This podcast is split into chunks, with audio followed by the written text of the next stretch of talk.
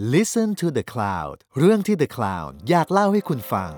สวัสดีครับ นี่คือรายการ The Changemaker ของ The Cloud Podcast รายการที่จะเล่าถึง Social Innovation หรือนวัตกรรมทางสังคม ซึ่งเป็นความคิดสร้างสรรค์ที่แก้ปัญหาสังคมในประเด็นต่างๆ จากทั่วโลกครับ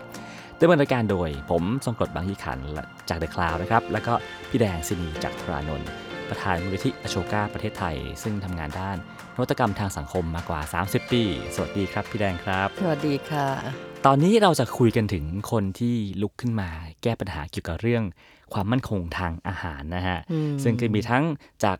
ในไทยเองจากสิงคโปร์เองนะครับผม แล้วก็จะมีเคสสนุกๆอีกมากมายนะครับ เราเริ่มกันจากผมว่าสิ่งที่เป็นนวัตกรรมที่ช่วงนี้คนพูดถึงกันเยอะมากนะฮะคือ plant based อืมมันคืออะไรครับพี่แดงครับ ค่ะ ก็ จริง ๆ plant based อ่า food นี่ก็คืออาหารที่อ่าคล้ายเนื้อสัตว์นะครัคะบแต่ทำมาจากพืชเป็นหลัก พืชในที่นี้ก็คือเป็นพืชพืชประเภทถั่วนะคะ หรืออาพืชที่ให้โปรตีนอ่าเราอาจจะเคยได้ยินนะคะ ถ้าถ้าไปตามเวลานี้เนี่ยตามพัตตาคาร หรือแม้แต่ โอ้ออกชื่ออครัอบกผมชื่อองค์กรเอ่อออกชื่อร้านได้ไหมครับได้ Sizzler เนี่ยครับผมขายอาหารที่เรียกว่าเป็น plant based ครับ food Sizzler นี่เขาขายสลัดบาร์ใช่ไหมคะ ขณะเดียวกันเนี่ยเขามีมีเมนูเอ่อที่ในภาษาของเดวิดเยิงชาวฮ่องกงผู้ริเริ่มกระบวนการเคลื่อนไหวเรื่อง plant based food ครับเนี่ยเรียกว่า Beyond Burger ครับผมนะคะหรือเอ่อ Just Scramble หรือเอ่อในเอ่อ ฮ่องกงซึ่งเป็นฐานของเขาเนี่ยครับเขามีอาหารที่เรียกว่า Beyond เปาก็คือซาลาเปานั่นเองครับอ่าแนวคิดมันก็คือว่าในประเทศจีนแผ่นดินใหญ่กับในฮ่องกงเนี่ยคนกินอาหารเนื้อสัตว์เยอะมากครับอาหารจีนจำนวนมากเนี่ยขาดเนื้อสัตว์ไม่ได้เลยอืมตั้งแต่ทำน้ำซุปนู่นนี่นั่นก็จะเต็มไปด้วยเนื้อสัตว์ แล้วเขาทำวิจัยพบว่าโอ้โหอ่าคนทั้งคนจีนคนฮ่องกงเนี่ย กินเนื้อสัตว์กินไข่นะคะมากกว่าหลาย ๆ ประเทศในเอเชีย เพราะฉะนั้นต้องมารณรงค์เพราะว่ามันไปเชื่อมโยงกับปัญหาเรื่องการทำปศุสัตว์ครับซึ่งส่งผลต่อการปล่อยแก๊สเรือนกระจกทำให้โรคร้อนนะครัคะบเพราะฉะนั้นแนวคิดเบื้องต้นเนี่ยก็คือว่าเอ๊ะทำยังไงให้คนซึ่งคุ้นเคยมีความเคยชินกับการกินอาหารหรูๆแบบเนี้ยครับที่ใช้เนื้อสัตว์เยอะๆเนี่ยหันมากินอาหารที่ไม่เชิงโดดมาเป็นมังสวิรัตหรือเป็นอาหารเจทันทีครับแต่ว่า เมนูมันเหมือนเดิมแหละ เพียงแต่วัตถุดิบที่จะใช้เนี่ยเป็นวัตถุดิบที่ทำมาจากพืชครับนะคะ เพราะฉะนั้นเขาก็เลยทำงานกับปัตตาคารครับนะคะ ร้านอาหารอย่างใหญ่ดัง ๆ เดวิดเยิ่งเนี่ยมาเมืองไทยเมื่อปลายปีที่แล้ว ชวนเอ็ดดี้ใช่ไหมคะวูดดี้วูด Woody ดี้อ่าครับวูดดี้กับเทเทย่าโรเจอร์ครับใช่ไหมเป็นดาราทั้งคู่เลย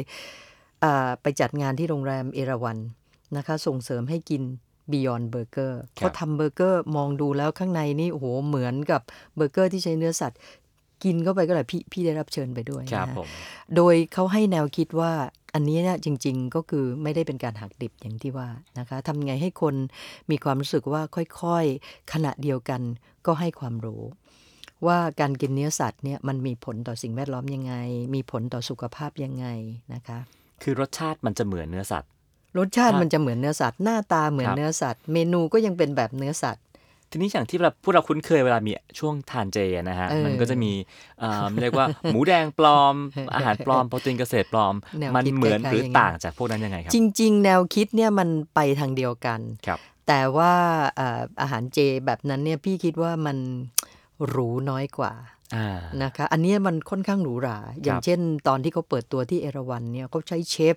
เอ่อชาวฝรั่งเศสที่มีชื่อเลย มันปรุงอาหารให้ดูเลย ไอ้เบอร์เกอร์นี่มันทำง่าย มันทำสำเร็จมาแล้ว แต่ว่าเขามีเมนูที่อ่า เขาปรุงให้ดูตอนนั้นเลยนะคะ มีผักหลายอย่างมีอะไร แล้วก็แจกให้ชิมด้วยรสชาติก็อร่อย วิธีทำก็ไม่ได้ซับซ้อนมากนะคะ พี่พี่คิดว่าสิ่งสำคัญมันทำให้คนชั้นกลางหรือคนที่มีความรู้เนี่ยเริ่มตระหนักว่าเขาเนี่ยมีส่วนช่วยสิ่งแวดล้อมยังไงอืมนะคะเขามีส่วนช่วยทำให้คนมีสุขภาพดีขึ้นได้ยังไง ซึ่งอันนี้เนี่ยอ่า ถ้าไปคุยกับนักวิทยาศาสตร์ โดยเฉพาะนักวิทยาศาสตร์ทางอาหารเขาก็บอกว่าระวังนะ มันอาจจะมีอ่าเพื่อที่จะทำให้อร่อย หรือเหมือนเนื้อเนี่ยมันอาจจะต้องเติมสารบางอย่างครับซึ่งระยะยาวเนี่ยก็จะต้องดูว่ามันส่งผลข้างเคียงหรือเปล่านะคะ อันนี้ก็คือเรามองว่ามันเป็นพัฒนาการของแนวครับความคิดใหม่ในการแก้ปัญหา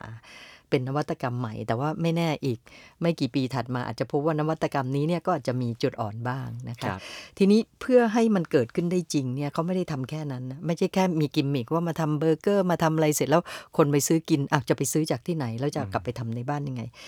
เดวิดสร้างอ่าอ่างานวิจัย แล้วก็พัฒนาผลิตภัณฑ์ที่เรียกว่า Green Commons ครับซึ่งถ้าเราไปที่สิงคโปร์หรือจีนเวลานี้เราจะเห็นร้านแบบนี้เต็มเต็มไปหมดเลย ก็คือเขาสร้างเชน ในการที่ไม่เพียงไปรณรงค์ทางความคิด ก็คือทำให้มีวัตถุดิบนี้เกิดขึ้นได้จริง คุณสามารถไปซื้อได้อืมนะคะแล้วก็มาปรุงอาหารได้อ่าให้คำแนะนำส่งเสริมสร้างเมนูใหม่ ๆ แล้วก็ ที่สำคัญเขาสร้างตลาดโดยการขยายแฟรนไชส์อืมสร้างอ่าคนซึ่งจะมาทำ Green Common ให้ไปเปิดไอ้ซูเปอร์ คล้ายๆ อย่างเงี้ยร้านครับ convenience เพื่อขายสะดวกซื้อเอ่อเพื่อขายเนื้อที่ทำจากพืถูชกถูกต้องครับขายเนื้อที่ทำจากพืชแล้วก็ไปทำงานกับเกษตรกรครับให้เห็นว่ามันมีตลาดใหม่แล้วนะ เพราะฉะนั้นส่งเสริมให้คุณปลูกพืชอะไรเนี่ย คือเพราะว่าถ้าไม่ทำอย่างนี้ครบวงจรเนี่ยสักพักมันก็จะหายไปอืมถูกไหมคะก็จริงคนฮะคนอยากตื่นเต้นอยากทำแต่อ้าวแล้วเราจะไปหาซื้อที่ไหนอะไรเงี้ยนะเพราะฉะนั้นแนวคิดของเขาเนี่ยเป็นแนวคิดของผู้ประกอบการ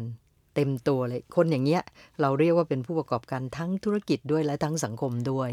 ก็เพราะว่าเขาเห็นโอกาสทางธุรกิจ เขารู้จักทำตลาด ขณะเดียวกันเขาทำงานกับผู้บริโภคแล้วก็ผู้ผลิตด้วย ซึ่งตัวเขาเองเนี่ยทำร้านชื่ออะไรฮะ Green Common Green Common Green Common นี่มันเป็น chain ครับผมอ่าเป็น chain ของร้านสะดวกซื้อ แล้วก็ซึ่งจะขยาย จริง ๆ บางที่เขาบอกเป็นซูเปอร์มาร์เก็ตด้วยซ้ำครับก็คือขายอาหารประเภทนี้รวมทั้งเอ่ออาหารประเภทอื่น ๆนะคะ แต่ว่าแนวคิดเนี่ยก็คือมุ่งไปสู่ความคิดที่ว่าเนี่ยเราจะมีส่วนร่วมในการรักษาสิ่งแวดล้อมนะคะ แล้วก็พัฒนาสุขภาพคนไปในทางที่ดีเนี่ยถ้าคนหันมากินอาหารแบบนี้ ก็แปลว่าไม่ต้องไปพัฒนาสูตรอาหารเองแค่ทำงานกับเชฟร้านต่างๆ ให้เขาเอาไปขายต่อพัฒนาต่อค่ะถูไหมฮก็คือก็คือเขาไม่ไม่ได้ทำเองทั้งหมด เขาเป็นผู้ริเริ่ม แล้วก็เห็นว่ามีอ่าส่วนหลักๆที่จะต้องทำอะไรบ้าง ทีนี้เชฟพวกนี้เขาก็เขาก็ได้ประโยชน์เยอะ เพราะเขาได้เมนูอาหารใหม่ ๆ เขาสามารถจะบอกได้ว่าเขาทำอาหารที่พิทักษ์สิ่งแวดล้อมใช่ไหมคะ แล้วก็ครับขาย ขึ้นเอราวันโรงแรมเอราวันได้นี่ก็ไม่ธรรมดานะครัคะบก็คือเขาจับตลาดตลาดผู้บริโภคที่มีกำลังซื้อด้วย ตัวเขาเองก็เขาบอกว่าเขากินอาหารแบบนี้มา 18 ปีอืมดูหนุ่มหน้าตาผ่องใสแล้วดูมีความสุขมากนะคะครับผมก็ก็เขาก็ทำให้เห็นด้วยว่าเขาอยู่ได้ ครับนะคะก็เป็นอีกหนึ่งความคิดในการเป็แก้ปัญหาที่เรื่องหการลดการเลี้ยงอ่าบริโภคเนื้อสัตว์ที่ทำจากการผลิตขนาดใหญ่ ใช่นะครับผมค่ะ คืออุตสาหกรรมอาหารที่เป็นทำปศุสัตว์ขนาดใหญ่ ครับผม ทีนี้เคสถัดมาครับ คนผมที่สองนะคะ คนที่สองนี่จริง ๆ เป็นคนที่พี่ปลื้มเป็นพิเศษ เคยเจอตัวเขาเคยไปดูงานเขาที่สิงคโปร์นี่เอง เขาชื่อจอห์นโลฮอกนะคะ ก็เป็นคนหนุ่มเหมือนกัน อายุน่าจะ 30 30 กลางๆนะคะอ่า เป็นคนที่อาอยู่สิงคโปร์เป็นประเทศที่เจริญก้าวหน้ามาก แต่ตัวเองเนี่ยคิดเรื่องการทำเกษตร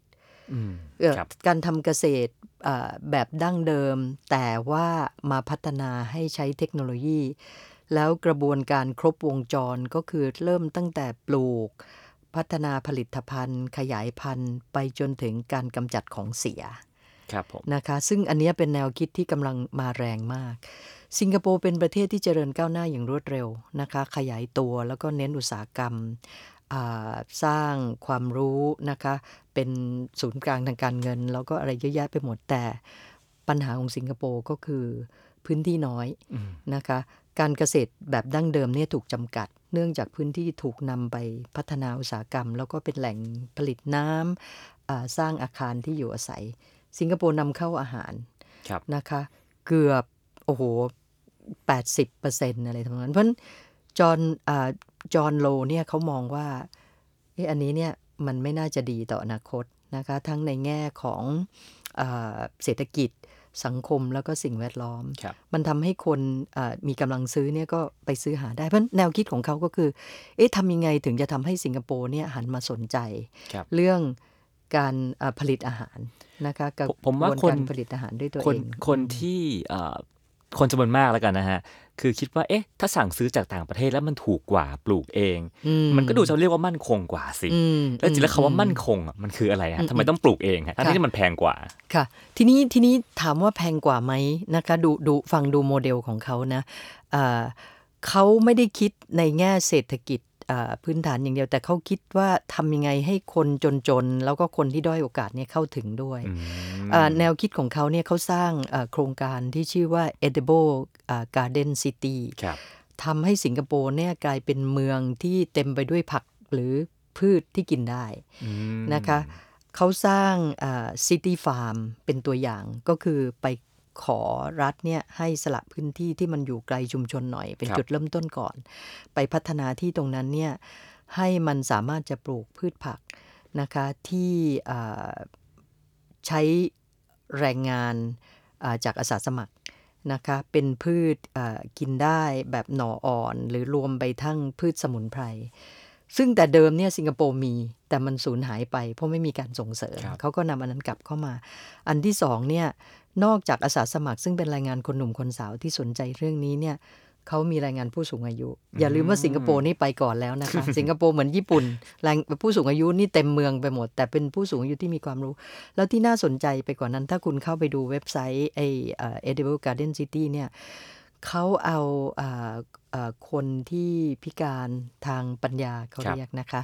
คือเด็กที่เป็นดาวน์ซินโดรมนะคะหรือออทิสติก ซึ่งเขามีทักษณะทักษะเฉพาะของเขาเนี่ยมาอยู่ใน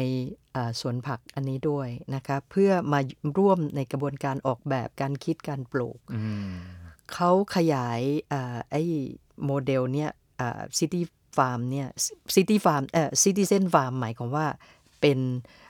อ่า สวนเกษตรของประชาชนครับไปปลูกบนหลังคาตึกอืมดาดฟ้านะคะ ในที่อ่ารกร้างหรือว่าข้างพัตตาคารครับนะเขาเขาทำงานกับคนจำนวนมากเหมือนกัน เพื่อทำให้เห็นว่า ไอ้พืชผักที่ปลูกพวกนี้เนี่ยมันมีส่วนลดต้นทุนของคุณเวลาเศรษฐกิจเราอาจจะไม่ได้มองว่ามันเป็นอ่ามันเริ่มต้นจากอ่า ทำเงินมหาศาล แต่เริ่มจากลดต้นทุน อันที่สองก็คือเรื่องรักโลกเหมือนกัน อันที่สามก็คือ inclusive อย่างที่ว่าสร้างการมีส่วนร่วมของคนหลายคน แล้วที่จอห์นโลได้รับความสนใจมาก ๆ คือเขาคิดถึงเรื่องอากระบวนการกำจัดของเสีย ที่เกิดจากการผลิตอาหารนะคะ ซึ่งการผลิตอาหารเนี่ยมันถ้าทั้งกระบวนการเนี่ยมันมีของของเสียอยู่แล้วอ่าเสียวันก่อน อุยอันนั้นเราคุยไปนั่นอีกเรื่องหนึ่งนะคะ วิธีการของเขาก็คือเขามีการปลูกผักนะคะทำเป็น pop-up farm ที่มันเคลื่อนย้ายได้ ใช้วัสดุ pop up farm อ่า pop-up farm เขาเรียกว่า pop-up farm เลย ก็คือเป็นฟาร์มที่ออกแบบในพื้นที่ขนาดเล็กครับเครื่องไม้เครื่องมือที่สามารถจัดเก็บแพ็คแล้วสามารถ move เคลื่อนที่ไปตามที่ต่างๆ ได้เมื่อผลผลิตมันครบครบ รอบครับรอบมันนะฮะอืมเพื่อทำให้คนเห็นว่ามันอยู่ตรงไหนก็ได้ ถ้าคุณอยากจะทำครับนะฮะแล้วก็เขามีกระบวนการ3-4ขั้นตอนก็คือเอาของเสียอย่างเช่นอ่ากากอ่าชาหรือกาแฟมาปลูกเห็ดครับอันนี้ฟังคุ้นๆเนาะเพราะว่ามีคนเอาไปทำต่อหลายอันเลี้ยงแมลงวันอืมอ่าเพื่อที่จะเอามากินของเสีย หรืออาหารเหลืย่ออยจากเศษพัตอาตาหารคารย่อยเศษอาหารมาทำเป็นปุ๋ยครับนะคะ รวมไปถึงขั้นอ่าทำงานกับอ่าคนในชุมชนเพื่อแปลงไอ้อ่าอ่าอาหารเอ่ออาหารเหลือพวกเนี้ยมาเลี้ยงสัตว์น้ำด้วยครับนะผมคะ ก็คือมันครบวงจร เพราะฉะนั้นสิงคโปร์นอกเหนือจากการนำเข้าอาหาร แล้วก็กินอาหารแบบฟุ่มเฟือยเพราะว่ามีกำลัง ใช่ไหมคะทำให้เกิดอาหารเหลือจำนวนมาก ซึ่งไอ้อาหารเหลือเนี่ยมันก็ส่งผลต่อสิ่งแวดล้อมเหมือนกัน แล้วก็เรื่องต้นทุนด้วย ก็ทำให้อ่างานของเขาเนี่ยมันได้รับความสนใจ แล้วก็สิงคโปร์เนี่ยที่น่าสนใจมาก ๆ อันหนึ่งก็คือเขามีนโยบายเรื่องทำให้ประเทศเป็นสีเขียวครับอย่าลืมว่าแต่เดิมเนี่ยมันเป็นเกาะที่แบบโอ้โหแบบทั้งสกปรกทั้งมีคนจนมีอะไร พอรัฐบาลเนี่ย ซึ่งมีอำนาจแล้วก็มีวิสัยทัศน์เนี่ยอ่าพัฒนาเนี่ยเขามีนโยบาย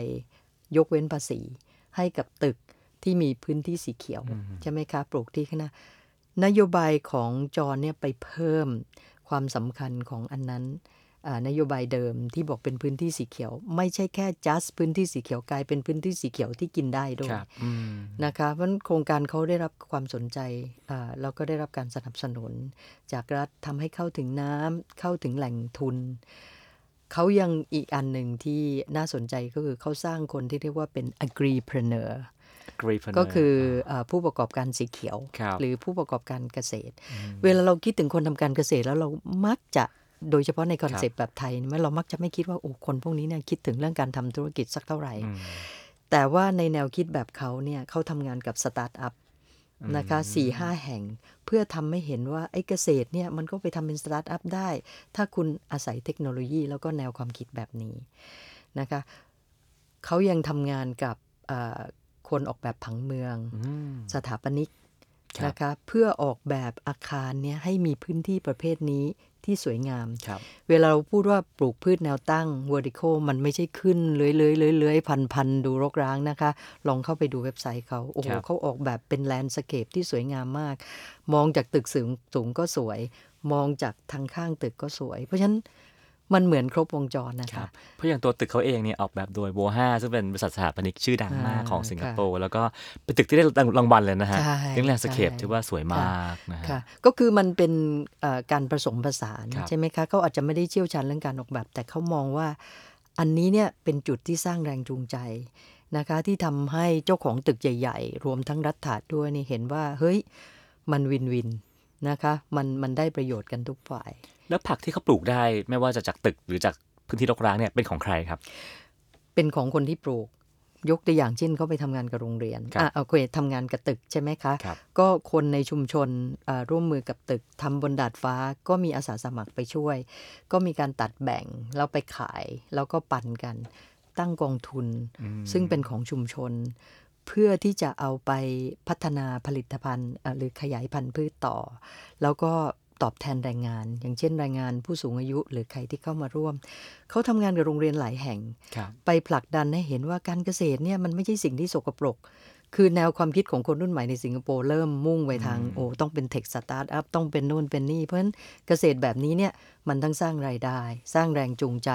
แล้วทำให้เห็นว่าระยะยาวมันก็พึ่งตัวเองได้นะ แม้ว่าจะรวยอยู่แล้วนะคะอ่าทำงานกับโรงเรียนออกแบบค u ริคูลัมกระทรวงศึกษา นำไปอ่าใช้เป็นแนวคิดในการส่งเสริมให้เด็กรู้รู้จักทำเกษตรอะไรอย่างเงี้ยยังมีตัวอย่างอีกมากครับมายที่น่าสนใจแล้วรายได้ของเขามาจากไหนครับ รายได้ของเขาเนี่ยในช่วงแรกยังเป็นการอ่าหาทุนอืมนะคะ แล้วก็แต่ว่าต่อมาเขาทำมันเป็นโซเชียล n อน r ร r i s e ขายแฟรนไชส์ครับนะคะโมเดลแบบนี้เนี่ยเราแนะนำให้เขารู้จักกับ Ashoka Fellow ในเมืองไทยนะคะ ซึ่งจะพูดเป็นคนต่อไปเนี่ยคุณสุภาก็ชวนเขา ไปคุยกับจุฬานะคะไปคุยกับอีกหลาย ๆ ที่รวมทั้ง Ashoka Fellow ที่อยู่ในอินโดนีเซียแล้วก็ฮ่องกงด้วยครับลองนึกภาพว่าเมื่อคนพวกนี้คอนเน c กกันหมดเนี่ยอะไรจะเกิดขึ้น ใช่ไหมคะ จะมีไอเดียใหม่ ๆ มากมาย ณเวลานี้เนี่ยเขาสร้างรายได้จากการขายแฟรนไชส์จากการไปเป็นวิทยากรทำเวิร์กช็อปเผยแพร่ความรู้ครับ นะคะแล้วก็ได้รับทุนสนับสนุนจากรัฐแน่นอน มันไม่สามารถจะยืนได้ด้วยตัวเองตั้งแต่วันแรก แต่ว่าระยะยาวเนี่ยเขามั่นใจว่าเขาอยู่ได้ ซึ่งขายแฟรนไชส์ก็เหมือนกับว่าเอ่อผมเป็นเจ้าของตึก ผมก็จ้างเขามาออกแบบทำระบบทั้งหมดให้แล้วใช้ชื่อเขาใช้โน้ตฮาวเขาใช้ถูกไหมโน้ตฮะฮาวเขาอ่าเอ่อคิดว่าใช้โน้ตฮาวครับเขา เพราะว่าทีมเขาก็ไม่ได้ถึงกับใหญ่มากครับเอ่อคนที่ทำงานกับเขาจำนวนหนึ่งเป็นอาสาสมัครด้วยซ้ำนะคะ ที่อาจจะได้ค่าตอบแทนบ้าง หรือไม่ได้ค่าตอบแทน แต่ว่ามีใจอยากจะมาช่วยทครับำ นะคะก็ดูสามารถต่อยอดออกไปได้ไกลมากเลยนะคค่ะรับค่ะ คิดว่าเขายังมีศักยภาพในการทำงานอีกหลายอย่างนะคะครับอืมทีนี้ก็มาถึงเคสของประเทศไทยกันบ้างโอเคนะคปรับระเทศผมไทยนะคะ จริงเอ่อคุณสุภาใยเมืองเป็นโชกาเฟโลที่ทำเรื่องสวนผักคนเมืองนะคะซิตี้ฟาร์มเธอเริ่มจาก ทำงานอยู่ในภาคอีสานเกษตรกรเนี่ยมาเป็นเวลายาวนาน แล้วก็พบว่าจริง ๆ แล้วเกษตรกรนี่มีความรู้ แล้วจริงๆเนี่ยเป็นผู้ที่หล่อเลี้ยงนะคะคนเมืองเพราะผลิตอาหาร แต่ไม่ค่อยได้รับความสนใจประกอบกับมองเห็นว่ามีคนจนเมืองจำนวนมาก ไม่ว่าคนในชุมชนแออัดโรงเรียนกทมที่บางแห่งก็ยากจนนะคะมีอาหาร ที่ไม่ค่อยมีโภชนาการ เพราะว่าค่าหัววันละ 20 บาท เพราะฉะนั้นทำยังไงให้แนวคิดเรื่องปลูกผักกินเองในเมืองเนี่ยมันน่าสนใจ ประกอบกับเวลานี้เนี่ยกรุงเทพเนี่ยเต็มไปด้วยตึกใช่ไหมครับอพาร์ตเมนต์ก็มีคนรุ่นใหม่ที่สนใจ มองว่าการปลูกพืชในเมืองเนี่ยเพื่อความสวยงาม เพื่อความสุขส่วนตัวเนี่ยเอ๊ะถ้าลองปลูกพืชอาหารหรือพืชสมุนไพรเนี่ยมันจะกลายเป็นสิ่งที่ทั้งอ่าสร้างความสุข แล้วก็ ทำเป็นอ่าพืชอาหารได้ด้วยไหม พืชอาหารในที่นี้เราหมายถึงพืชอาหารที่ไม่ใช่แค่เป็นผักเฉยๆ แต่ผักที่มีคุณค่าด้วยนะคะเอ่อเธอก็เริ่มโดยการอ่าร่วมมือกับเครือข่ายองค์กรภาคประชาชนเนี่ยจัดนิทรรศการครับเรื่องอาหารปลอดภัย ความมั่นคงทางอาหารนะคะเอ่อที่อ่าศูนย์พุทธทาสอะค่ะครับผมที่ BS เอ่อที่ที่จตุจักรแล้วอ๋อตอนหลังจดหมายก็เหตุขพุทธยาทาสยเออจดหมายเหตุพุทธทาสนะฮะแล้วก็ ก็ได้รับความสนใจทั้งคนรุ่นใหม่รุ่นเก่านะคะ ก็นำเมล็ดพันธุ์มาแจก แล้วก็สาธิตวิธีการปลูก แล้วก็สร้างแรงจูงใจโดยการบอกว่าอะคุณไปคนสนใจเนี่ยรวมตัวกันสัก3-4คนครับแล้วเราให้ซีดมันนี่ก็คือเงินให้เงินตั้งต้นพร้อมเมล็ดพันธุ์ ซึ่งอันนี้ได้รับการสนับสนุนจากอ่าสสสครับนะให้คะทางเมล็ดพันธุ์แล้วก็ให้เงินไปอ่าด้วยให้เงินให้จ้างเงินปลูกไม่มาก เอ่อเออใช้คำว่าจ้างใช่ไหมปลูกเขาสนใจอยู่แล้วเป็นแรงจูงใจอ่าว่าเขาไม่ต้องควักต้นทุนเองครับเพราะว่าช่วงแรกมันก็ยังต้องลงไปลองผิดลองถูกใช่ไหมคะ ในพื้นที่ห้องเล็ก ๆ อย่างเงี้ย คุณจะปลูกแล้วมันได้รับแสงพอไหมได้รับน้ำพอไหม คุณก็ยังสนใจอ่าจากเครือข่ายตั้งต้นอะคนที่ชอบแบบเดียวกัน เหมือนคนชอบเล่น Scrabble เหมือนกันมาเจอกันครับใช่ไหมคุยกันถูกคอไปทดลองปลูกเขาก็ทำเป็นที่ปรึกษา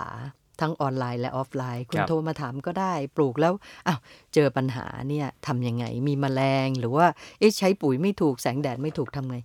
ที่น่าสนใจก็คือว่ามันขยายออกจากคอนโด คนที่สนใจไปดูนิทรรศการเนี่ยไปถึงคนในชุมชนแออัดนะคะใช้พื้นที่อย่างซาเล้งพื้นที่เอ่อแถวอ่อนนุชครับซึ่งเป็นที่ถมขยะนะมีซาเล้งที่รับซื้อของเก่าเนี่ยจำนวนมาก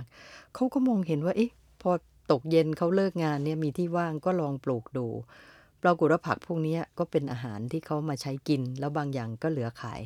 ไปทำงานกับโรงพยาบาลอืมไปส่งเสริมให้โรงพยาบาลเนี่ยใช้พื้นที่หลังโรงพยาบาลนี่ปลูก แล้วให้คนที่กำลังฟื้นฟู ผู้ป่วยครับ ทางจิตใจหรือทางร่างกายก็แล้วแต่เนี่ยรดน้ำผักมองเห็นการเติบโต ไปทำงานกับโรงเรียน ให้เด็กเนี่ยปลูกผักเป็นอาหารกลางวันอืมอันนี้เราพูดถึงโรงเรียนที่ยากจนนะครัคะบแน่นอนคงไม่ใช่โรงเรียนที่หรูหราอะไรครับอ่าแต่ไม่แน่โรงเรียนอาจจะมองเห็นเป็นเรื่องไม้ประดับ งานพวกนี้ก็เลยเริ่มขยายครับถ้าเราเข้าไปดูไอ้เว็บไซต์ City Farm สวนผักคนเมือง เวลานี้เนี่ยคุณสุภาไม่ได้เป็นตัวหลักแหละครับก็จะมีเครือข่ายของคนซึ่งเข้ามาร่วมตั้งแต่ต้นเนี่ย เริ่มเอาไอ้แปลงผักแบบต่างๆ รวมทั้งวิธีจัดการรับมืออย่างเช่น ถ้าคุณปลูกในพื้นที่รกร้างเนี่ยแถวริมทางรถไฟเนี่ย คุณจะจัดการกับหมาจรจัดอืมที่มันมารบกวนสวนผักคุณยังไง เกิดเป็นความรู้นะคะที่เอามาต่อยอดได้ ที่น่าสนใจกว่านั้นที่หอจดหมายเหตุพุทธทาสเนี่ยคุณสุภาเคยจัดงาน แล้วบอกให้คนที่เป็นสมาชิกในกลุ่มเนี่ยทำอาหารที่ได้จากผัก หรือพืชที่เขาปลูกเนี่ยไปโชว์กัน ครับอืมไปแลกเปลี่ยนกันว่าโอ้ไอ้นี่มันทำนู่นนี่ได้บ้าง หลายคนเนี่ยมีไอเดียเอาต่อไปทำขายด้วยซ้ำโดยอ่าประเด็นที่ใช้ในการโฆษณาก็คือเนี่ยสวนผักคนเมือง ปลูกเอง ปลอดภัย แล้วก็รักโลกครับนะคะ งานของเธอก็ขยายแล้วก็ด้วยแรงบันดาลใจจากจอห์นโลที่อโชกาเป็นครับคนแนะนำให้รู้จักกันเนี่ย คุณสุภาไปทำงานกับมหาวิทยาลัยอืมนะคะ 13 แห่ง ในเรื่องประเด็นการปลูกพืชทำเกษตรแบบดั้งเดิม แล้วก็ใช้เทคโนโลยีสมัยใหม่ทำงานกับคณะสถาปัตย์ครับเพื่อให้มีผลต่อการออกแบบผังเมือง หรือออกแบบบ้านที่คำนึงถึงพื้นที่ในการปลูกผักในเมืองด้วยอืมนะอย่าคะงเมื่อกี้ที่พี่แดงพูดถึงการเอาเอาสวนผักไปอยู่ในพื้นที่ชุมชนนะนะฮะหรือว่าอืมโรงเรียน ก็พอจะนึกออกว่ามันคงแก้ปัญหาเรื่องอาหารให้กับคนเหล่านั้นได้ค่ะแต่ว่า การทำกับคนเมือง ซึ่งซึ่งผมว่าแต่ละบ้านเองคงปลูกได้ไม่เยอะ อาจจะพอกินแค่มื้อสองมื้อด้วยซ้ำนะฮะค่ะคนเมืองได้อะไรจากการลงมือปลูกผักเองเหล่านั้นครับอืมอันนี้เป็นประเด็นที่น่าคิด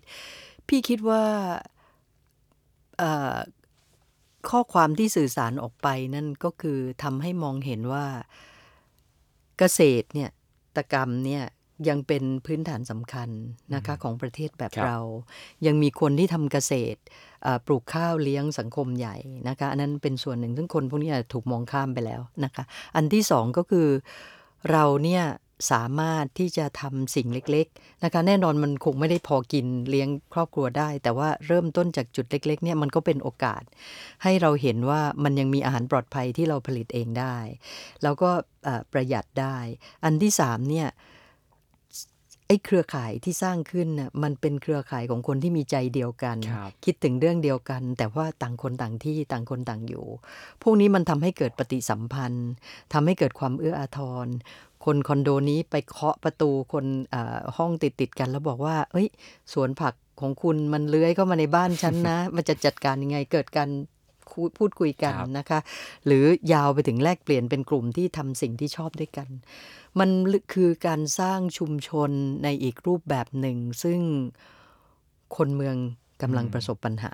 ครับนะผมคะอืมเป็นเหมือนการทำให้เขาได้ลองปลูกอาหาร เพื่อที่จะได้รู้ว่าอาหารปลอดภัยอะมันเป็นยังไง อันนั้นก็เป็นใช่ไหมปัจจัยสำคัญ เป็นเป็นประเด็นสำคัญอีกเรื่องหนึ่งแน่นอนเพราะฉะนั้นคต่อไปเวลาที่ต้องซื้ออมผักที่มันแพงกว่าปกติเพราะเป็นอาหารปลอดภัย จะได้เข้าค่ะใจว่ามันแพงเพราะอะไรอะไรค่ะด้วยนะใช่ใช่ค่ะเฮ้ยผมชอบเรื่องการ รวมสร้างชุมชนขึ้นมามากๆเลยนะฮะอืมถ้าปลูกคนเดียวมันคงจะเหงา